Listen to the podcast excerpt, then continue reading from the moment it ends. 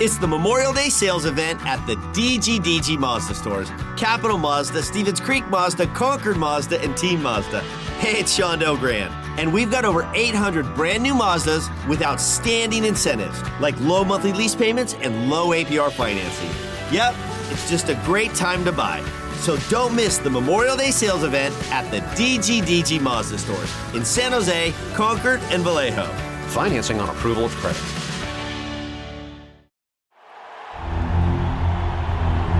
It's time for the Sharks Morning Skate with all the latest on San Jose Sharks hockey. Here are your hosts, Dan Rusinowski and Drew Ramenda.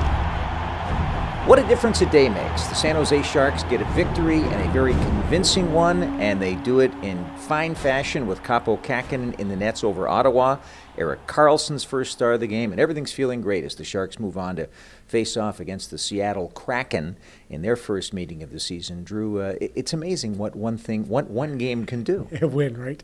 They, the Sharks are searching for a win at home after two performances where Uh, that were disappointing, to say the least. The Kaapo Kähkönen comes in. He's been working his tail off in practice. He gets the start, plays brilliantly, especially in that first period where Ottawa was all over the San Jose Sharks. Noah Gregor gets in. He scores a goal, and um, the team was team looked really good. They played very well for forty minutes. And now the idea is, of course, stretch that out. Nothing, no game is perfect, but overall, I talked to, it's funny, I talked to a fan the, the next day, he just happened to stop me, and he said, that's the first time I walked out of the season ticket holder. First time I walked out of the rink and I was in a good mood. And I said, yeah, that goes for everybody else on the team too. Well, it's really amazing, and if you look at the standings right now, San Jose Sharks are seven eleven and three. They've got seventeen points. They're three points out of a playoff spot. Now, we're coming up to Thanksgiving. We talked about this earlier, that when you're at that point on Thanksgiving Day, if you're in a playoff spot, you've got, what, a seventy-some percent chance, seventy-two percent chance of making the playoffs? Yeah. I think that, you know, a win tonight, if they can get one against Seattle, who's red hot, and then maybe get a victory day after Thanksgiving against Los Angeles, you get on a little mini roll if you can, and all of a sudden you're there. Yeah, you're right. You're right in the hunt. And how this is what we do, right? Go back and, and you look at you look at uh, the game where they the was beat that home game stand, that six game stand, where they didn't get the results that they probably, you know, deserves. Got nothing to do with it, as I like to say, but they. That's a Ramenda quote. That's a Clint Eastwood for an Unforgiven, but I'll I steal it from him. Um, that um, you look at the way they played. That if they would have had two more wins, three more wins, and they easily could have in that. in that uh, little homestand, boy, where would they be? But now you gotta you gotta get back to work, keep building on what you're doing.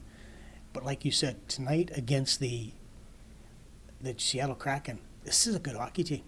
This is a, a really, don't you think this is a surprise team in the league right now?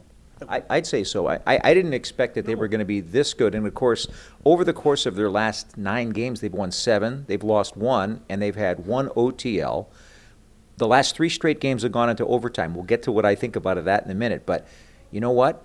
I'm looking at the sheets. Nobody's scoring except for like Jordan Eberle yeah. and, and, and you know maybe one or two other guys. Yeah. Matty Beneers isn't scoring. You go through the whole list. Nobody's scoring. Yeah. They're doing it with defense. Martin Jones is playing great in goal, which yeah. is amazing. He's number three star of the week in the N H L.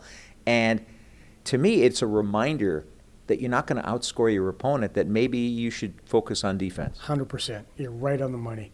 And when the Sharks, and, and again, we've talked about this, when the Sharks play good defense, they are on it. And again, let's remind everybody that it's not about playing in your own zone when you're playing defense. It's playing off the puck. It's going, as soon as you lose it, getting on it. It's getting in on the forecheck. It's tracking back or reloading, as as the coaches like to say. It's getting above the puck. It's standing up. David Quinn says it all the time. It's defending the lines. That's the way you play in this game. This game now is about sticks on puck, sticks on puck, sticks on puck all the time. It's not big, heavy. It's just in your face. And if you give too much space, like the Sharks did to Ottawa in the first period, and then they switch, turn the tables. If you give too much space, guys, you're too fast. You can't hold up anymore. You can't. You don't. Nobody hits anymore. Really. Not really. Not really.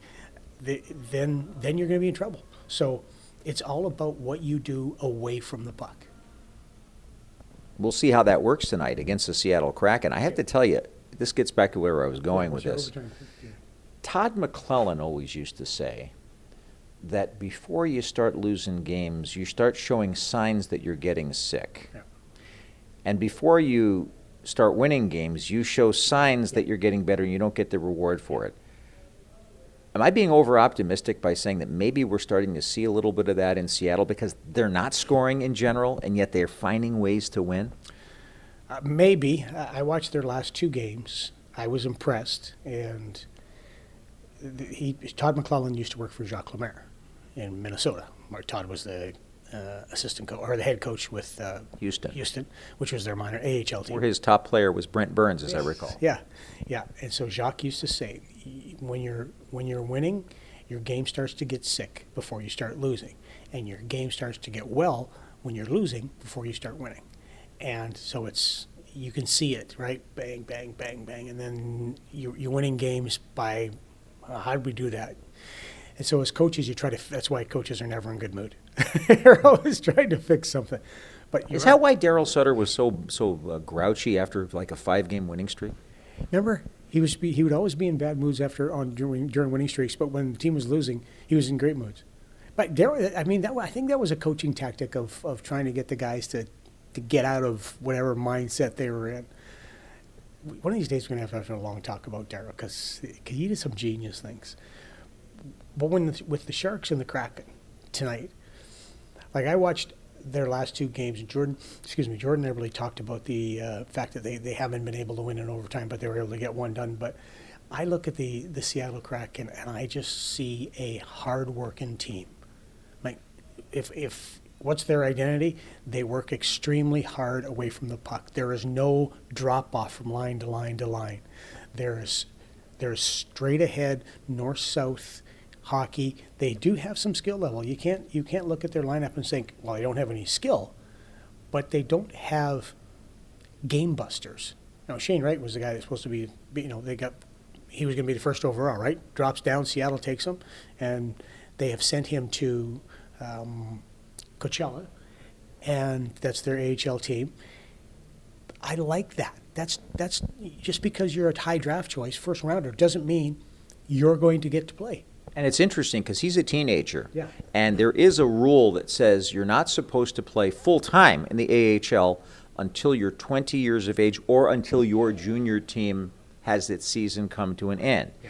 Now, he's a teenager, and his junior team has not come to an end no. of the season, but there is a new, I guess you could say, term in the C B A that allows a player to go for two weeks on a conditioning, in quotes, conditioning yeah. assignment if he agrees to do it, right. which he has done. Yeah, and if he, he, there was some five healthy scratches or something like that. I don't, would you send him to back to junior? I, I see the problem with me, I think, in sending a kid that good back to junior, he's just going to dominate and get lazy.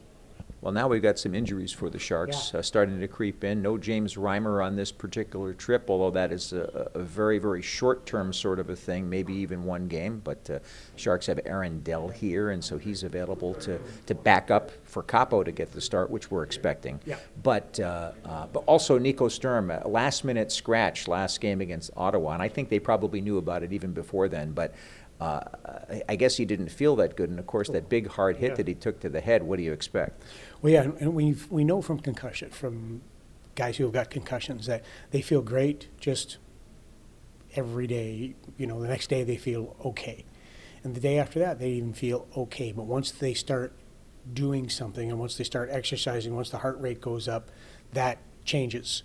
All all of a sudden, the the, the brain's not ready to go. Do we have uh, Shimmick back today? Uh, no, I don't think so because... And the reason why, I think, is because of the roster, because of the I R situation right, to recall right, Dell. Right, right. So they recalled Aaron Dell. Right, right, right. So, yeah, so, okay, here's your opportunity. For every challenge, there's an opportunity, right? That's what coaches say. So here's the opportunity for you. Other guys are going to get in to stay in the lineup. And, and really, again, they won in a very convincing fashion. So you should be lacing them back up if you played last game and ready to play. Should be an interesting one tonight. The San Jose Sharks are lifetime one and three against the Seattle Kraken. They'll look for another big, big win tonight, and we'll have it at six thirty on the Sharks Audio Network. That's it for the morning skate for today. You've been listening to the Sharks Morning Skate. Make sure you're listening all season long to the latest Sharks news and information right here on the San Jose Sharks Audio Network.